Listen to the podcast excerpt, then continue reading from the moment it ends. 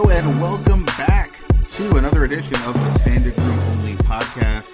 Ben Standig here. I cover the Washington football team for the Athletic, and I host this here podcast, which you can find everywhere you do your podcasting: iTunes, Stitcher, Spotify, all that fun stuff. Uh, and of course, you can find me on the Athletic at theathletic.com or get the app. Hopefully, you guys are subscribing there and to the podcast. Uh, happy Super Bowl hangover day, Monday. Um, uh, we're going to talk a little bit about the Super Bowl, but a lot about the Washington football team and the quarterback carousel that's out there with our friend Kevin Sheehan from the Team 980, 980 and the Kevin Sheehan Show podcast. Also, by the time you guys are hearing this, um, a, a new article that I have up on the website is will be live. I think it's actually live right now.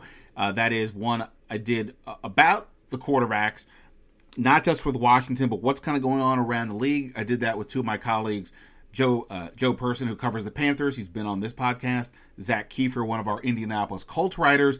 It's it's too easy to just say, well, here's where Washington is at, because if you're only looking at that, at that one piece of it, you're missing the full story. And there's a big story out there right now, since half the league is in some sort of quarterback conundrum to varying degrees. Whether that, maybe they solve things in the draft or for agency or via trade, but there's a bunch of teams out there that clearly are interested in making moves. So there's plenty of Washington talk in the article, and I'll get to some more here. And Kevin and I get into that as well. But hopefully, you guys check out the article. Uh, we get into the Carson Wentz situation. At the moment, he has not been traded. Carson Wentz, uh, Deshaun Watson, obviously, da- uh, Dak Prescott, uh, Sam Darnold, Jameis Winston, Cam Newton and others. I think there was about 12 quarterbacks in total and, and, and, a few team specifics that we got into, including the Colts, the Panthers, the Bears, the Eagles, and so on. So hopefully you guys will check that out and subscribe to The Athletic. Um, I, I, don't want to step on the conversation I just had with Kevin. Always a fun time and got into some things about uh, some things about the Super Bowl.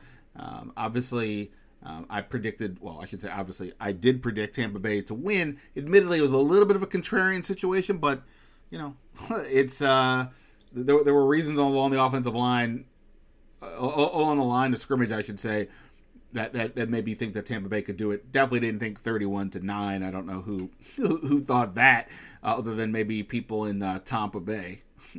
or, but regardless, props to the Bucs.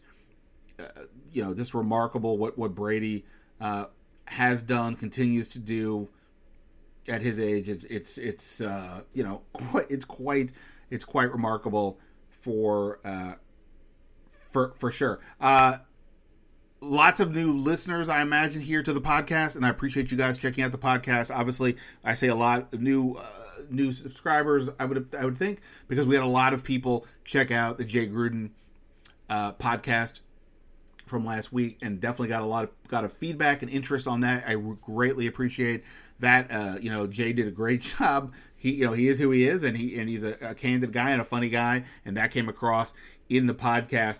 Uh, but we've had a bunch of good guests recently. Uh, Washington rookie running back Antonio Gibson, former Wizard center Martin Gortat, uh, Buffalo Bills general manager Brandon Beane. Uh, who else? Uh, quarterback coach uh, Quincy Avery, who's the quarterback coach for Deshaun Watson, Dwayne Haskins, and uh, 2021 prospect Trey Lance. You can find all those on the podcast, and, and, you know if you are new, you know check out check out what we've got going on here uh, for sure. Uh, I'm gonna, I guess, sort of, to be honest, this is the second intro that I did to the podcast. I did one earlier, and I have a new mic situation. Hopefully, it sounds a little bit better, or hopefully a lot better. Um, but in doing so, I had to sort of redo this. So I, have already kind of forgot what I did the first time, and I don't want to step on my interview with Kevin. So I'm going to stop stalling and just get and just get to it. But like I said, we're going to get it a lot into the quarterback situation for for sure. Uh, if you, I, I think maybe it makes sense at some point to turn this the conversation over to you guys by way of a mailbag, or even maybe maybe if it's not even on the podcast, doing sort of a one-off situation where maybe we can set up a Zoom call to have people uh, uh, get on the call with me and uh, get on a call with me and you know just talk about the Washington football team, maybe some draft or or whatever. Um, if you guys are interested in either of those things, you want to throw throw me a mailbag question or you want to you tell me you've got some interest in doing some sort of Zoom like that, you can hit me up.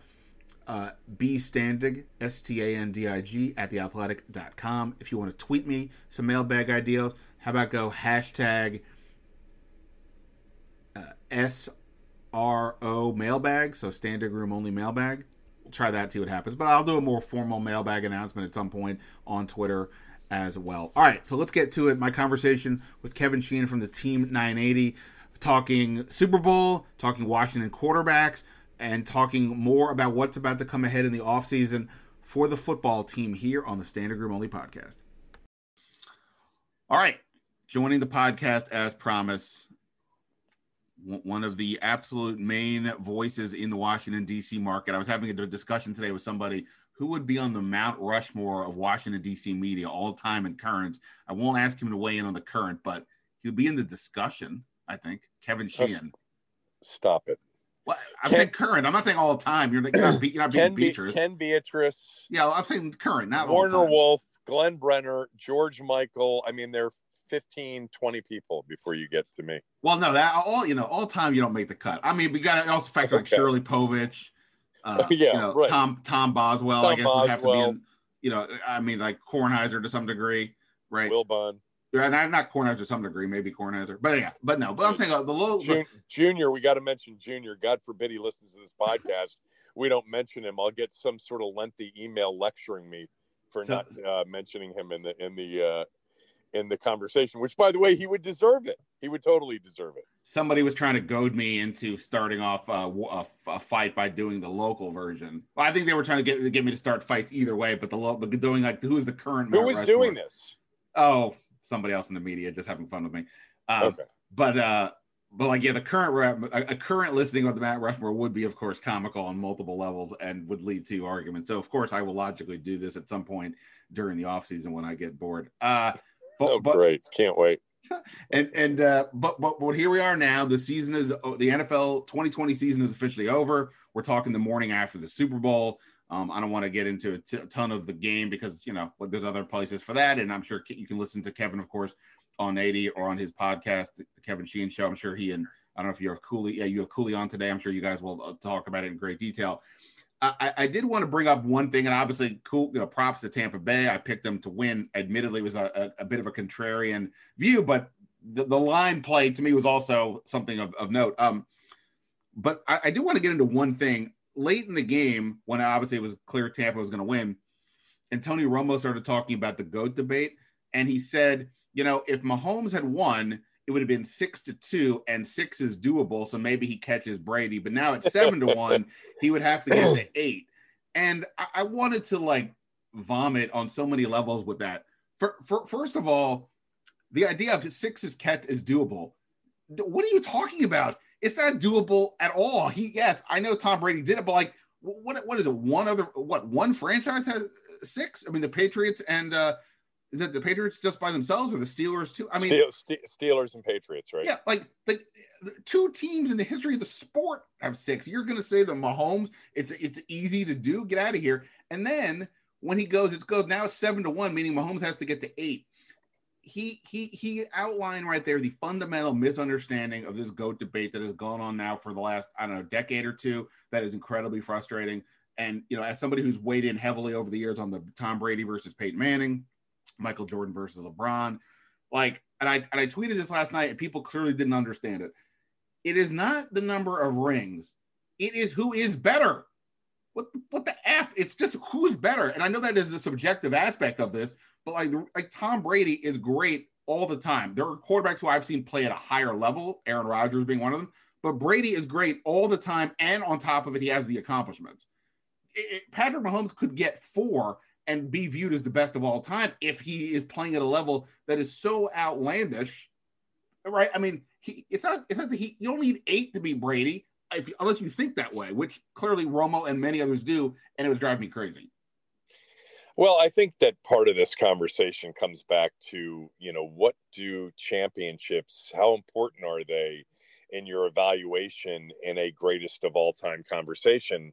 And in football, you know, these positions, quarterback in particular, are so dependent um, upon the rest of the team. I did a, um, I did a thing maybe two weeks ago, maybe it was right after the championship games, uh, where I said, look, Brady's clearly what's not debatable, even for, you know, three seconds, is that he's the most accomplished uh, NFL player of all time. Right. Um, he's he is. There's just nobody that's come close to his overall, uh, you know, work in terms of accomplishment. Now, qualitatively, we've all watched football for a long period of time. For me, Brady, if I didn't, and I and I basically couched the conversation, if you didn't know what his Super Bowl results were, you knew that he made it to the playoffs, you knew he had some playoff success, but you didn't know what happened in the AFC championship games and then in the Super Bowl. Where would he be? Well, then you get into, you know, as you watch these guys, what did you think of them? Well, I mean, Elway for me was always my number one before I sort of elevated Brady to that level because of the accomplishment. Marino to me, he went to one Super Bowl, never went back. But if you watched him play, you just know how great he was. Um, and and there, look, Aaron Rodgers over the last you know decade plus, he's spectacular. And all of those guys, if you didn't know Brady's accomplishments beyond the championship games, um, you probably have them at his level or or beyond. But it doesn't matter because in terms of accomplishment, Brady's arguably the the greatest team sport uh, uh, uh, athlete of all time in terms of, of his accomplishments. Obviously, Bill Russell's in the conversation. You know, DiMaggio's in the conversation. Jordan's in the conversation. DiMaggio. Um, but you know, Brady doing it in this sport where it's one and done postseason, where it's such a dependent position, where it changes so much in terms of your teammates, where the competitive landscape is built for parity, etc. Um, yeah, I mean, nobody. I mean, I think he's in terms of accomplishment the greatest team sports athlete of all time. I think, right. you know, I I can't speak to Russell. I know Tommy always makes the case, uh, makes the argument with me that because the league was smaller, it meant that the best of the best he had to compete with, and he had to compete with Wilt Chamberlain, and to win eleven, you know, uh, as he did. Um, is just, you know, no one will ever match that. Well, I mean, I don't know how much longer is Brady going to play. But back to the Mahomes thing, I was listening to that as well. And I'm like, oh God, this is late game blowout talk. Like, and Tony gets a little bit, you know, I think his one weakness is just numbers in general. Like at one point, he asked nance if they kick a field goal here, what's the lead? Nance had to tell him 31 to 9 is 22 points. Um, but yeah, I mean, the thought that Mahomes, if he had won and he's down 6 2, is still going to somehow catch Brady is preposterous because the odds are heavily stacked against it. I, I mean, mean, just so, as an example, Tom Brady in his 40s has won two Super Bowls.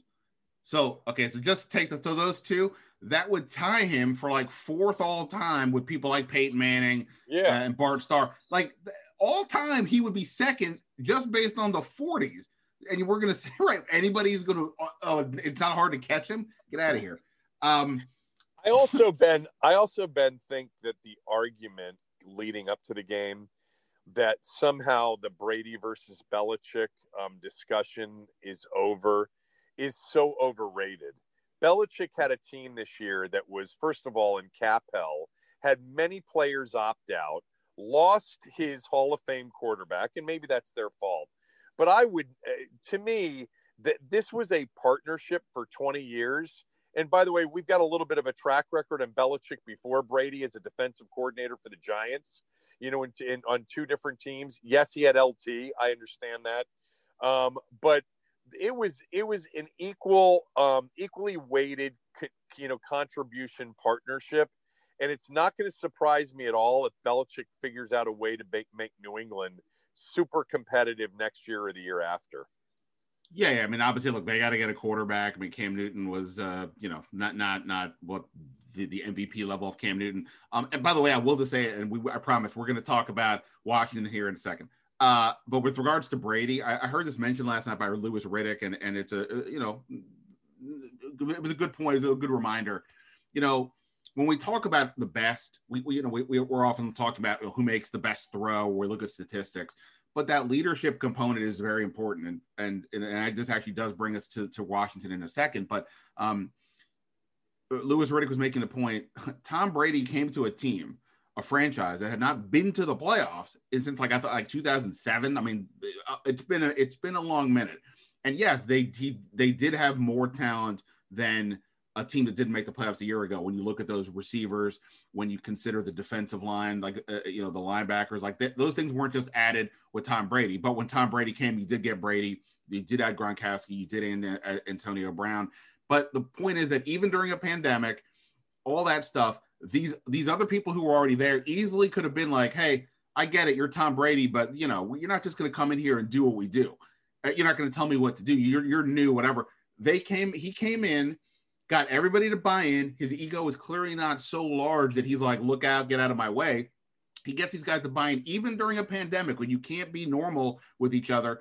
They all clearly bought in, and he he himself essentially, to some degree, I mean, credit to Bruce Arians and all that, but he essentially willed that team to that position. He even got the head coach to say, "Yeah, what do you want to do? Fine, let's do that." Bruce Arians had to put his own self in check, and yet, I mean, and that says so much. It isn't just about accomplishment because accomplishment you can be an asshole it is about who is the guy and he as a guy clearly is a leader of men and players respond to him and i don't think that can be understated in these conversations then for example with like an aaron rodgers you do hear a lot a, a guy i love but you do hear a lot of people saying eh i don't know that guy's a pain in the ass that guy's a, that guy's that guy's trouble at times whatever you you don't hear that with Brady ever. And if it's the, it's the opposite, he got these guys to play at a level that this organization hadn't played in in years. Romo made a comment during the game, and I forget during what portion of the game it was. Tom won't take any cre- credit for this. The thing that he does great, and all le- all leaders do this, is they accept the blame but never um, the the credit, and they push the credit to everybody else and they do it in a way that comes off as very genuine because it's who they really are. And if you listen to a lot of the other players after the game last night, their respect for him is off the charts. Now you get that all the time after, you know, winning a Super Bowl to begin with. But how, but how about some of the former players in New England?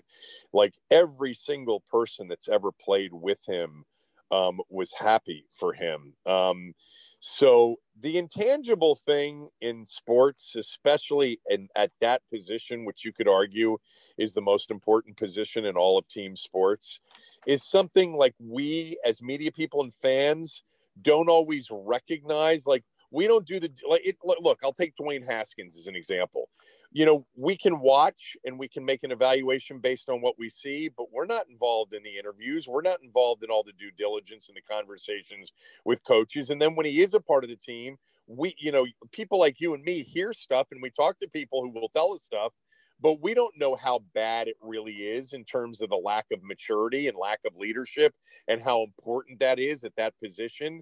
Well, Brady's nailed it. You know, he's nailed it over the years. And, you know, we've seen so many examples. Eh, you know, just eh, how about here? RG3 and Haskins, right? RG3 impossible to coach, um, totally self absorbed. And yet, during that rookie year, when he was killing it, we didn't know all of that until, you know, we got towards the end of the year and then in the off season, and that there were, you know, everybody bought in, but there were always some, you know, eye rolls as to some of the things he did and said. And, and you know we don't know all that. Um, look, Car- the the article on Carson Wentz, the column from uh, I forget the guy's name in Philadelphia who writes for the Inquirer. Yeah, Jeff about, McLane. Yeah, McLane about what a pain in the ass Carson Wentz is.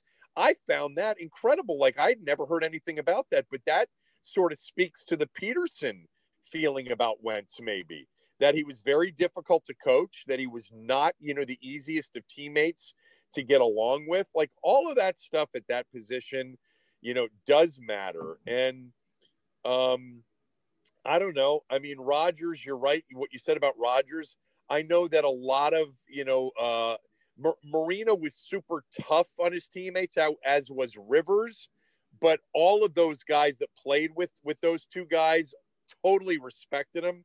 I think there's um there's a there's a there can be sort of this single mindedness when it comes to toughness and demand but ultimately the guys have to perform your best players have to perform but really they've got to be your best workers too.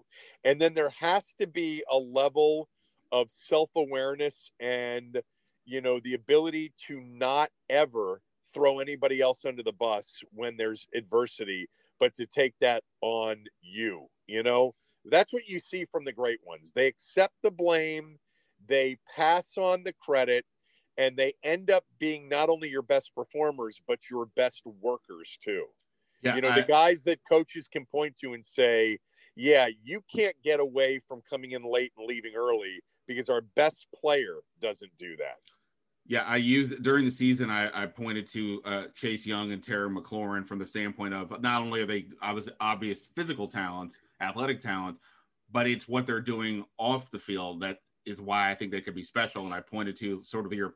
I, I know I used the Spurs as an example, and I may have used the the Patriots as well because for me, like Brady and Duncan were the two guys that I always gravitated towards in those respective sports, and probably for some of those reasons that it wasn't just that they're really good, but they they helped build the culture that was a, that that turned in, that turned them into the level of champions that they became. It wasn't just they were the best player or whatever. It was they worked the hardest. Their coach is going to yell at them. They accept it. And when you see that, what else are you going to do? And yes, it was jarring about Haskins, but that also brings up to, to, to spin this to Washington.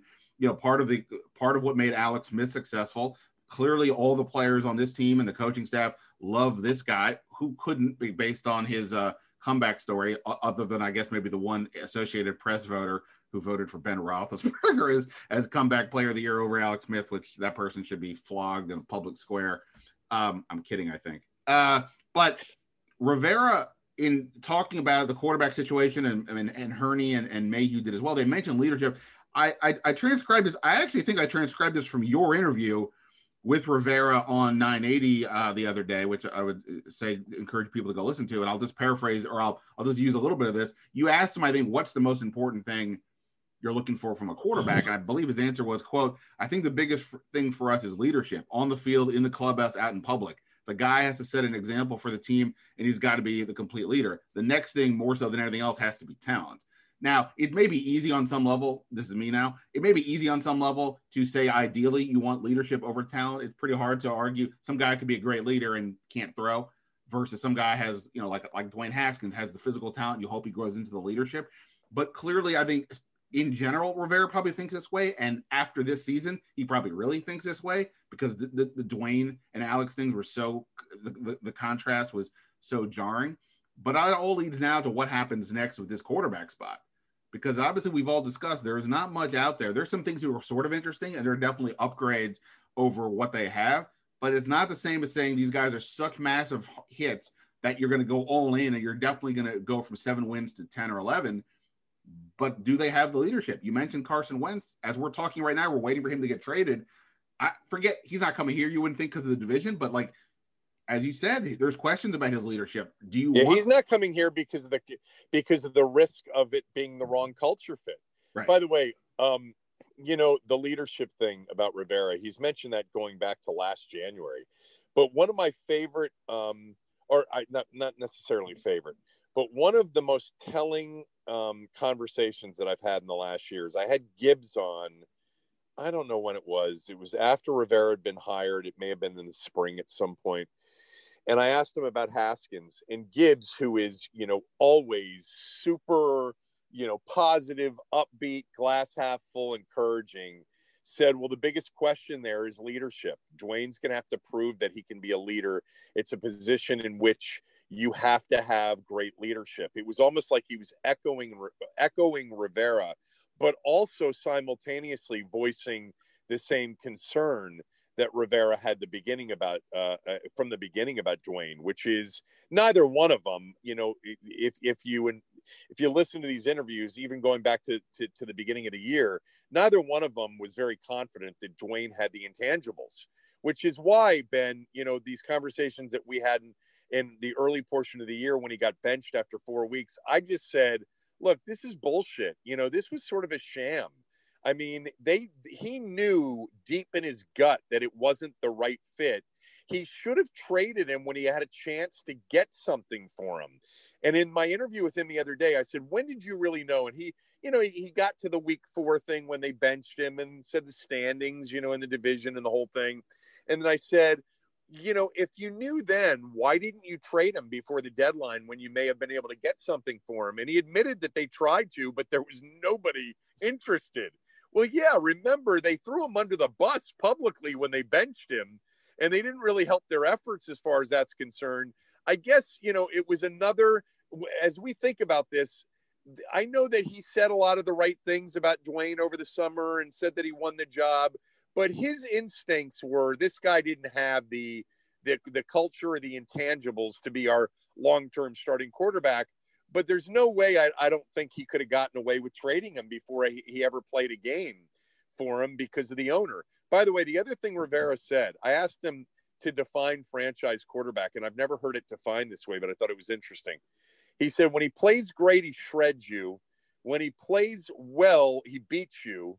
When he plays poorly he's got a chance to beat you. You know, and he and then I and he put Aaron Rodgers and Patrick Mahomes into that, right? It was Rodgers and Mahomes, or maybe it was Brady and no, it's Brady and Mahomes. He put Brady and, and Mahomes into that category. Now, that may have been because they were the upcoming Super Bowl quarterbacks. But he's he's looking for the intangibles. Don't get don't get me wrong, but he's also looking for the guys that can make plays you know, and key and not play well, and yet you still have a chance to win. And I think, you know, getting to what you're about to get to, they are looking to upgrade, period. Like, I know a lot of fans were so excited about Tampa winning the Super Bowl and how close Washington was to beating them in a wild card game with Taylor Heinicke. Um, you know, Ron, Martin, and Marty are looking to upgrade at quarterback, period. They know how important it is. Whether or not they'll be able to pull it off, I don't know. They tried for Stafford. According to Ian Rapoport, this was news to me. I don't know if it was news to you. They actually tried for Goff. Um, and now, you know, the issue is whether or not Darnold will be available and whether or not they'll pursue him.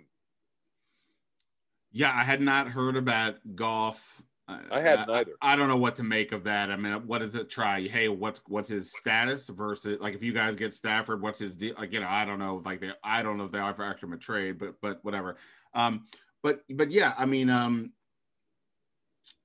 so yeah, so th- th- th- this whole situation, I agree. I agree with you. I mean, my take, you know, for a while, uh, you know, but then you know, reading between the lines was like I bought the Stafford uh, line immediately because it, it you know, there's just it, they, they obviously need an upgrade over what they have, and we'll get to some of the Kyle, Kyle Allen and Heinicke part in a second. But they needed an upgrade, and Stafford offered not just that he would be the best guy, but he offered the highest floor. You knew what you get with Stafford. Everybody else that's left, from Carson Wentz to Sam Darnold to you know Cam Newton, if you want to put him in there, Derek Carr, whomever. Like Derek Carr probably has the highest floor of those other guys, but just in general, nobody else. It's you're not 100% feeling like this guy automatically puts you over the top the way that Stafford, while there, are some questions with him, gives you more of that of that feeling. And and by the time people hear this, hopefully there'll be up uh, an article up on the uh, on the Athletic that I wrote yesterday with two of our other writers, uh, Joe Person who covers the Panthers and Zach Kiefer who covers the Colts, where we kind of examined from what we've been hearing about all the different quarterback um, you know, rumors. Like it basically the gist was it's not enough just to say, well, what's Washington thinking? You got to look what everybody else is thinking too. Because if Carson Wentz goes to the Colts, well, now the Colts are off the table, and you know that's one less team. But you know, uh, if if something else happens or they wait on Carson Wentz, then all these teams are still sort of panicking for quarterbacks to some degree. Panic is a strong word, but you know what I mean. They're all looking into it pretty aggressively. Um, and and trying to trying to figure this out. And part of the issue in talking to people around the league, including GMs, is it, you know, everybody wants to love their quarterback, the guy they have. For a lot of teams, you can't even like the guy you have because it, it, it, because it's, not it's not an easy. It's such a complicated position for all the reasons that Rivera said. It's on and off the field, but like, can this person be a difference maker? And for a lot of a lot of teams, what they're weighing right now is how much do we like this person enough to give up stuff, or do we want to like this person and we probably shouldn't be giving up the stuff and that's what i think is going to be really interesting to see and in terms of washington um, how much do they actually believe 100% that they, with Kyle Allen and with Heinicke, I'm not going to count Alex Smith, but maybe we should. Uh, how much do we actually think if we have to start a week one game that we have enough so we don't have to panic or, oh my Lord, we cannot go into a season with these guys. We absolutely have to get, pick whichever one of these guys is interesting. I, like that, it's not just Washington. This is a debate a good chunk of the league is having right now because the quarterback position is that important. I just think it's interesting, and I'm not saying it's wrong because we really don't know enough about Kyle Allen or Taylor Heinicke, and it's very possible that one of them could be. Uh, when I say very possible, there's a, a, possibility that one of them could become Jake Delhomme or Kurt Warner. You know, that's Jake more that's was, more possible than saying Mahomes wins six rings. yeah, but that's you know what I agree with that. Um, remember, Marty Hurney, you know, had Jake Delhomme start, you know, in a Super Bowl. He's one of two undrafted quarterbacks to start in a Super Bowl. Kurt Warner, a Hall of Famer, is the other one. Um, but um, it's very possible Washington, I mean, I, I would say right now it's 50 50 that Washington enters 2021 with Kyle Allen and Taylor Heinicke battling it out you know, for the starting position with the uh, the other guy being the backup. And maybe they'll draft a younger guy, or maybe they'll add another veteran free agent. You know, somebody on the lower end. Although if you signed a Ryan Fitzpatrick, he, he comes in to start. Fitzpatrick's not looking to back anybody up anymore. Um, but they just may not get their answer. They, they've tried. They tried on Stafford, reportedly on Goff. They may try for Darnold if he becomes available. Watson's a complete fantasy because Watson's got a no trade uh, clause. I don't think Houston's going to trade him anyway. Um, Dak, I think, is a fantasy. Wentz isn't going to get traded in the division, and they may not want him anyway. Um, you know, Winston's probably going to be in New Orleans, and if he isn't, you have to wonder why. I mean, we can go down the list of all of them. You know, Bridgewater may be available if Carolina, you know, gets their guy. I, you know, Scott Turner also keep in mind his father never minded rolling the dice on a, a you know a, a, lower end quarterback. He always felt like he could coach him up. Now he had Troy Aikman and he had Heath Shuler briefly, but he settled on Gus Frerotte. You know he wanted guys, and he almost took pride in getting guys to overperform. You know their draft position or whatever. And Norv, you know, could scheme it up offensively you know, I, I think Scott Turner in many ways feels like if he goes into next year with Kyle Allen and Taylor Heinicke, that they'll be okay, you know, but I'm glad they're not settling for that. I'm glad that they are trying, but just because they're trying doesn't mean they'll be successful. I wish they had been successful with Stafford, but Stafford didn't want to be here, and Detroit accommodated uh, accommodated him by trading him to the place that he wanted to go, which they did not have to do. Um, Darnold interests me a lot. Carr does not. Um, Winston would interest me, but I don't think he's going to be available. Prescott obviously would interest me, but I think Dallas re-signs him. Um, you know, we could go. Mariota to me isn't doesn't come in here to start. He comes in here to compete. Um, which you know you have to trade for him too because he's under contract. Uh, the trade up in the draft for a Justin Fields, and I know that there are at least a couple of people in the organization that are very intrigued with him, in part because the reports on Fields is natural leader, charismatic, has all of the intangibles. Um, plus, you know, he's got some talent, you know, but I thought he was inconsistent, even though he was brilliant in that semifinal win over Clemson when he played hurt and threw six touchdown passes. Um, anyway, uh, it's going to be you know, it's going to be interesting. But uh, the the guy that we know, we know for sure they were aggressive going after Stafford. So I think that there's another probable, you know, at least one more attempt, if not two, at trying to add somebody here that can be the starter in 2021. Don't you think that? Let's say that last part again. Uh, I think there t- there's at least another aggressive attempt or two. Oh yeah. To so, try to add the the, the 21, 21 starter to, to to the roster.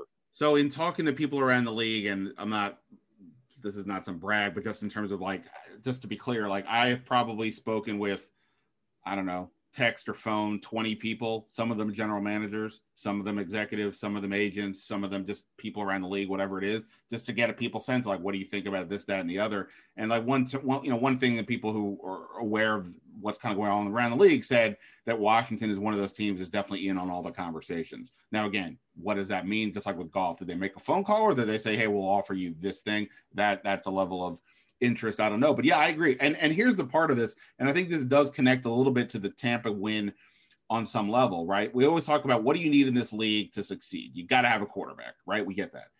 But what else do you need? And the line play on both ends is very important. And one thing Hurney and Mayhew talked about um, in some of their or, or, or, initial comments is how how important it is to build up the line. Now we understand Washington's defensive line on paper is really good because of the of the of the four guys they have. Now you're getting Ioannidis back.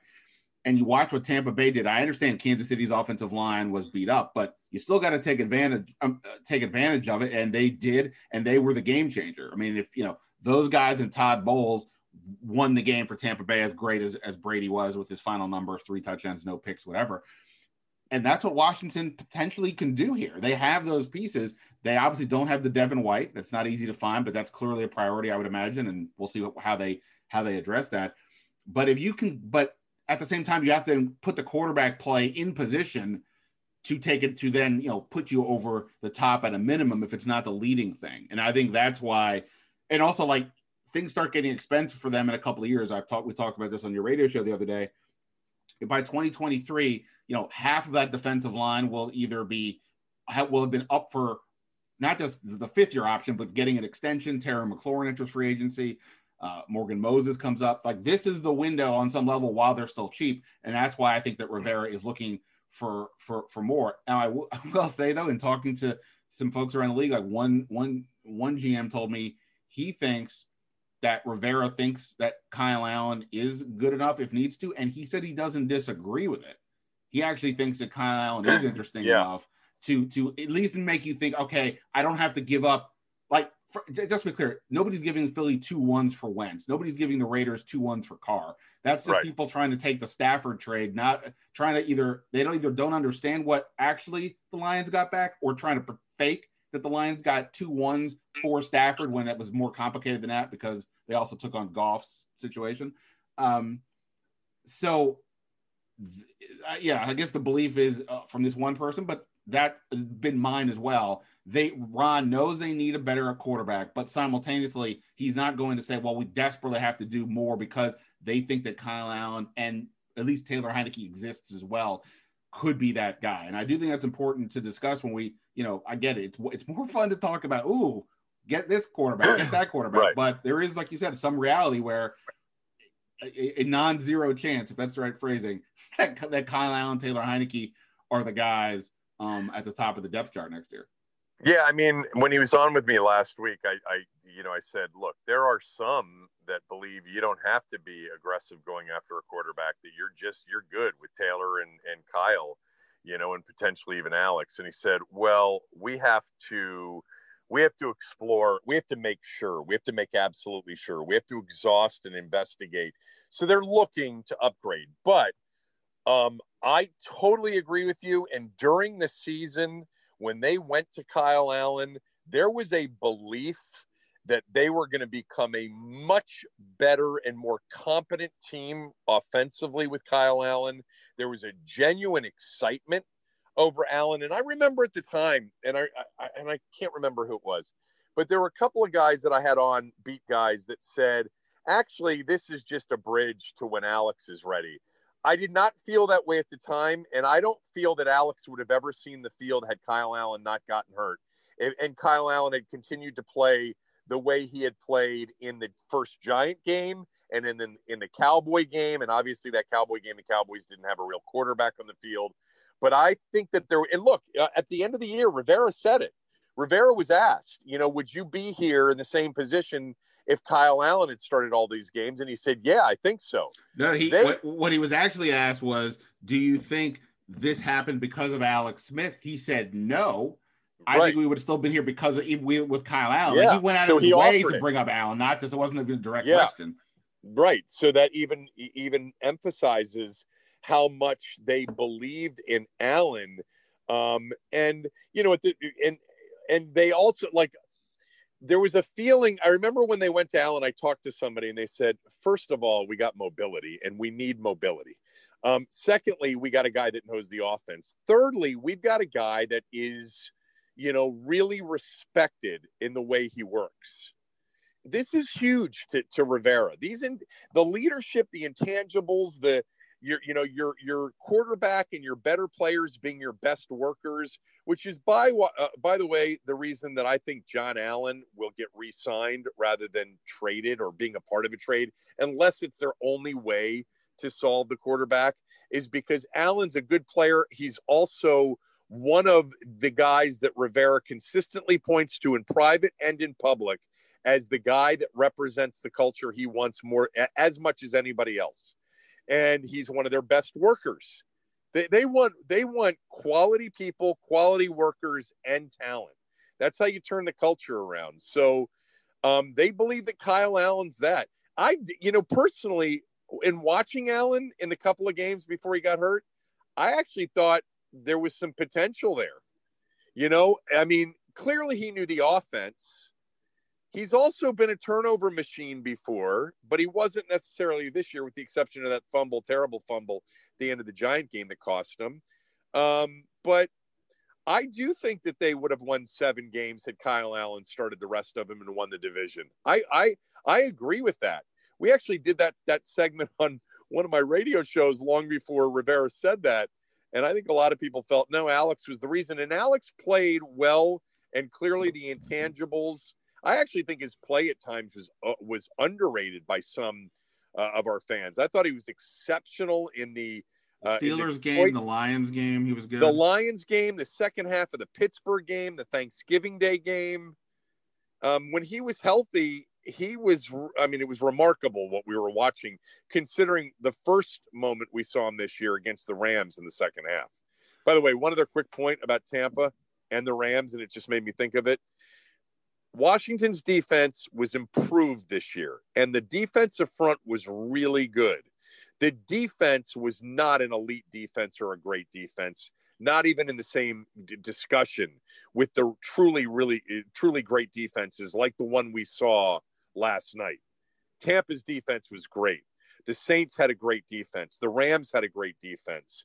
You know, the Bears actually, you know, the Bears are one of the reasons they're desperate for a quarterback right now is because they want to take advantage of what is a pretty good defense.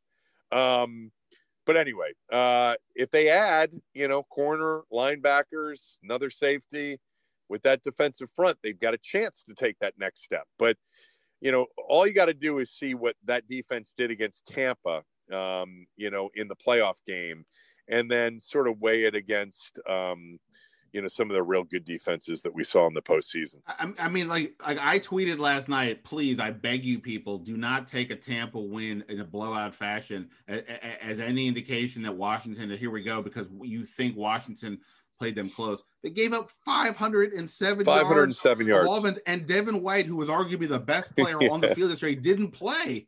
Get out yeah, of here I with mean, this. I got the same thing, and I, you know, I did it on the radio show, and I'm going to do it on the podcast today with Cooley look, you know, I can't stand that conversation to begin with. It's the same conversation that people had. There was like three years in a row, right? The Giants, the Packers, and somebody else where Washington owned wins over the eventual Super Bowl champion in the regular season. Uh, okay, so the F what? I mean, they were five and eleven, or they were six and ten, or whatever they were. Um, you know, they were seven and nine this year. Okay, they. I'm so glad they got all of these big time games you know, meaningful games in a playoff game. If Todd Bowles knew anything about Taylor Heinicke and had a chance to prepare based on real tape of several games, and Devin White were in that game, the results would not have been the same. And so, and it really didn't matter anyway because they were so awful defensively, with the except eh, with the exception of Da'Ron Payne and I think Curl maybe in that playoff game, that the defense was going to lose the game anyway. You know, the defense other than Payne, their best players had some of their worst games of the year. They got steamrolled by Brady and company to the tune of, you know, and, and by the way, how many dropped? There were 507 yards and about six dropped balls, four of them or five of them by Godwin in that game. So, look, it, it, first of all, they weren't the closest. Green Bay lost by five, Washington lost by eight. Um, and I don't take anything out of that other than it was such a great experience for this young football team to play in a game like that. And I do think that there's some carryover when you have a young football team that's all coming back from playing in that game. But does it mean that I think that they're like the second best team in football because, you know, they're really on the cusp? No, it does. It, I, I don't feel that way. Never even thought of it until people started to mention it, and I'm like, oh, please stop. Well, and and yeah, I agree. And like to that point, like and like people were telling me, oh, you just how, how dare you tell people not have hope? I'm like, don't be crazy. You can have hope that they won five hope. of their last seven games. You right. can have hope that Chase Young and Antonio Gibson and all that are on their rookie deals and, and, and have significant potential. That that's the hope. Like Right. The NFL, at the end of the day, each game is a three hour window of time. Now, over time, if you consistently come on top, come out on top, and you and you perform well, then we can get an assessment of you. But if you just have moments here and there or you look sort of interesting, whatever. But to the point of Washington playing Tampa Bay, you're ignoring where Tampa Bay's mindset is. You think Tampa Bay mentally walked in there and go, oh boy, we have to be 100% focused at all times because we, fear Taylor Heinicke. Get out of here. But if you play in like say in an NBA series, LeBron James could be facing whoever the eight seed is that year. Like, you know, some team it's like 10 games under 500. He still has to win four out of seven. You can't sleepwalk essentially through an entire series, then the next one, then the next one. You actually have to show up and play hard uh, eventually, no matter who the opponent is. So I'm just saying there's too many variables. Don't do that. and, and again, you dismiss the actual things to be positive about when you throw out that level of, of silliness. It's just it drives me uh it drives me insane. Um, yeah, I mean, you could you could flip it around and say, well, that's great, but we were also the last team that the Carolina Panthers beat, or the last team that Seattle beat before they lost their regular season finale and in the playoff game. I, actually, I think they won their regular season finale. Whatever. the The point is, is that these are th- like you said the, the you know in any given you know on any given night or day the nfl is so wacky anything can happen um, there's nothing about that playoff game that says to me or, or that playoff game and then tampa's subsequent run to the super bowl that says to me that washington's any closer to being elite than I felt at the end of that game. I think there are a lot of encouraging signs. I was intrigued by Heinicke. I think he's the number one reason they even had a chance in that game, if you want to call it a chance, which they did. They had the ball down five uh, twice in the second half, didn't do anything with it, and then had it down eight. Um, you know, at the end and couldn't, you know, uh, couldn't do anything with it. But still, his performance was intriguing. I loved it. He also got hurt in the game. Uh, he's started in three games. He's been hurt in all three of them. They have to improve in a lot of different areas, and they've got to they, they have to have their quarterback answer. If that quarterback answer exists on the roster right now, that would be great. I personally wouldn't wager on that, um, but uh, that would be better for them, obviously.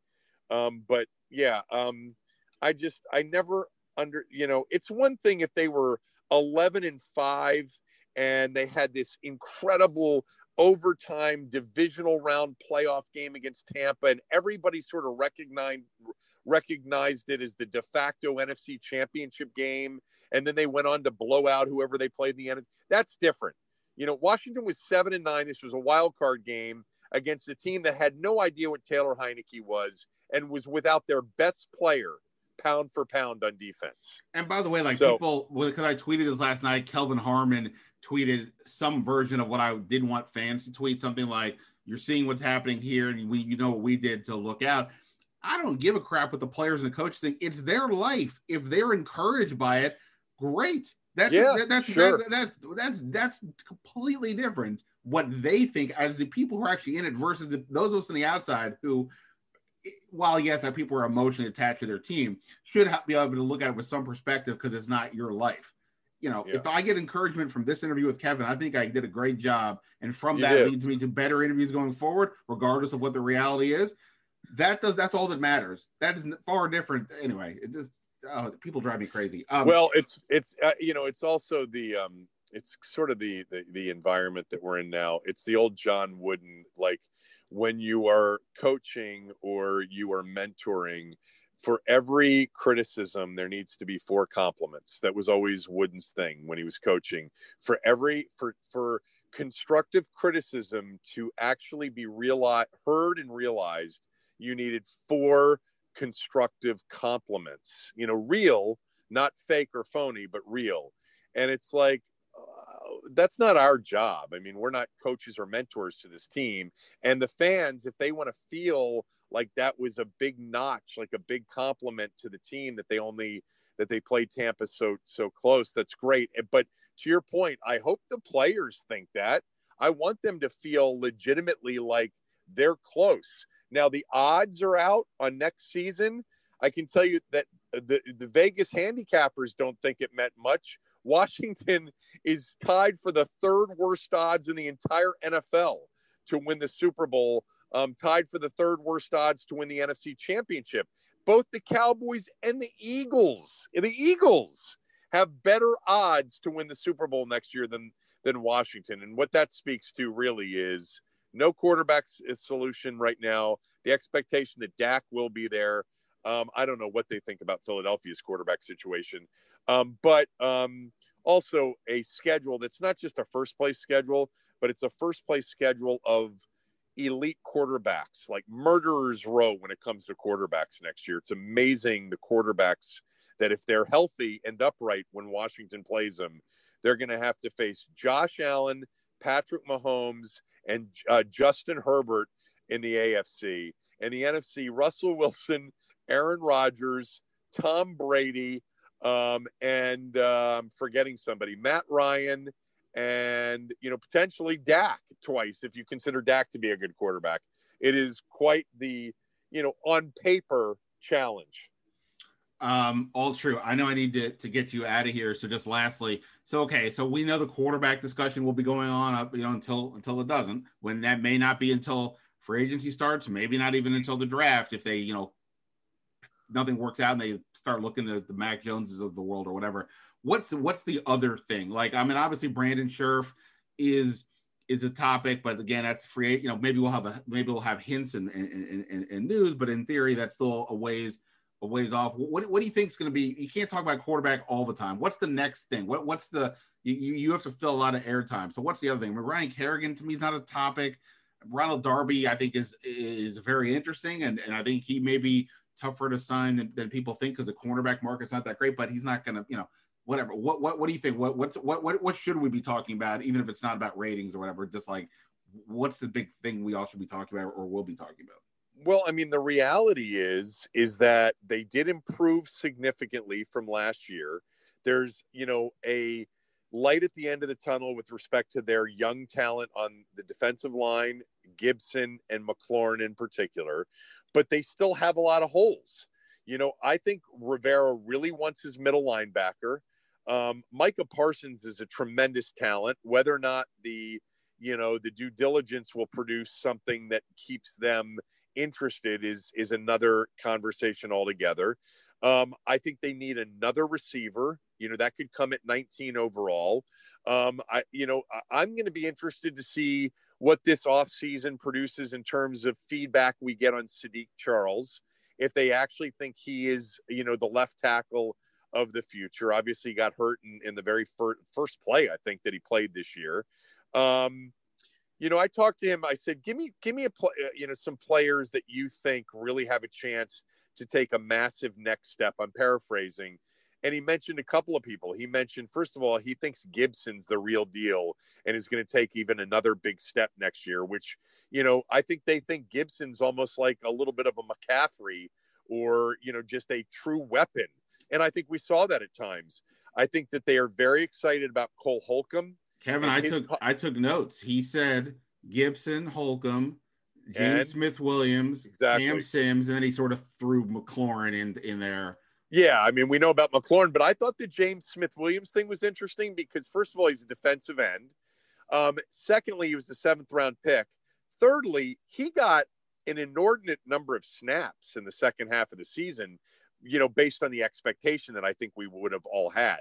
They clearly liked him and they got him into the game. And he's big and he's long, you know, in, in sort of a, a, similar way to Sweat. Um, but the Holcomb thing, I think we've all seen flashes of that. You know, he can really run. And the Gibson thing, yeah, I mean, he looked like a true weapon that they've got a chance to, you know, utilize here. Um, it would be great for them to add a true second, you know, playmaker at receiver. You know, whatever you think of Logan Thomas, they're not going to get Kyle Pitts in the draft, and they're probably not going to add a lot uh, tight end wise in terms of a, a guy that's going to jump over Logan Thomas. But I think you know an Allen Robinson or you know um, uh, a Kenny Golladay who might end up in L.A. or may stay in Detroit. Uh, or if they end up drafting somebody, I mean, you know, the, the, the real good guys like Chase and DeVonta Smith and Waddle probably aren't going to be there. But a guy like Kadarius Toney might be. He was he just looked the part as a slot, you know, miniature version, poor man's version, if you will, of Tyreek Hill, you know, at Florida. I mean, he was incredible. Um, you know they're going to have a chance they've got all that cap space but you know the cap space is interesting because we we always talk about you know whenever they've had cap space i still think in the league players look at dc and they don't look at it the way we're looking at it now which is much more optimistically than maybe a year ago. You know so you still have to get them to want to come here. And here's the thing about quarterback. If you can get the quarterback now you've got a better chance of getting free agents to come here. Without the quarterback, if you go into next year with Kyle and Taylor and Alex, even if you believe in them or believe in the situation, hard to attract free agents with that lineup. Yeah, for sure. I mean, one sense you get talking to people around the league is the Rivera.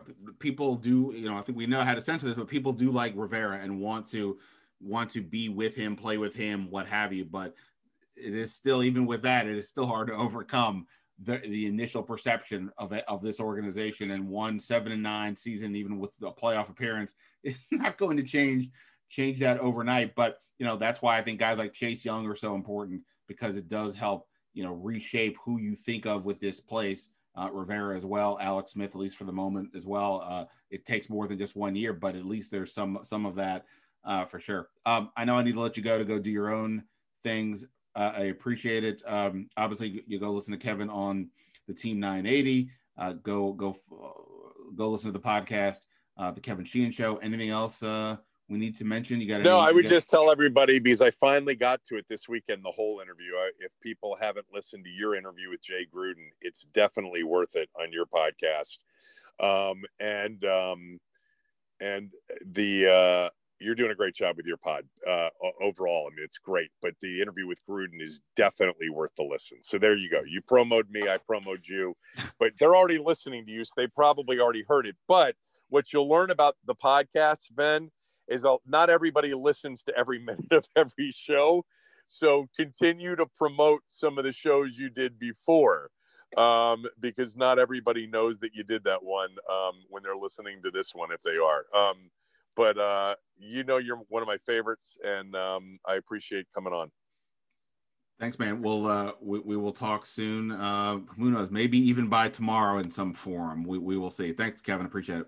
You will be on my radio show tomorrow morning at 8 a.m. Thanks so much. See ya. See ya. All right. Many thanks to Kevin Sheehan for his time.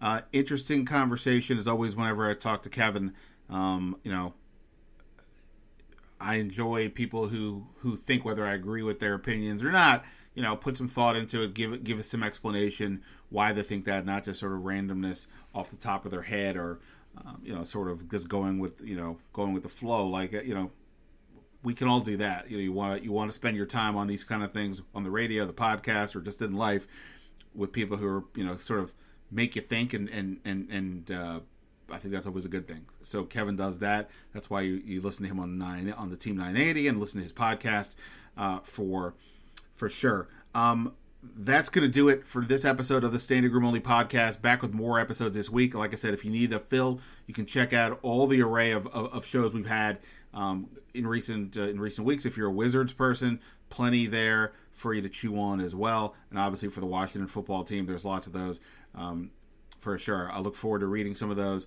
Uh, emails if you, anybody sends me about either from a mailbag perspective or possibly doing a, a Zoom with listeners. Uh, again, be standing at theathletic.com. And speaking of the athletic, make sure you check out the site. I definitely appreciate everybody who subscribes um, and, and, and engages over there. But that's it for now here on the Standig Room Only podcast. Ben Standig signing off until next time. See you.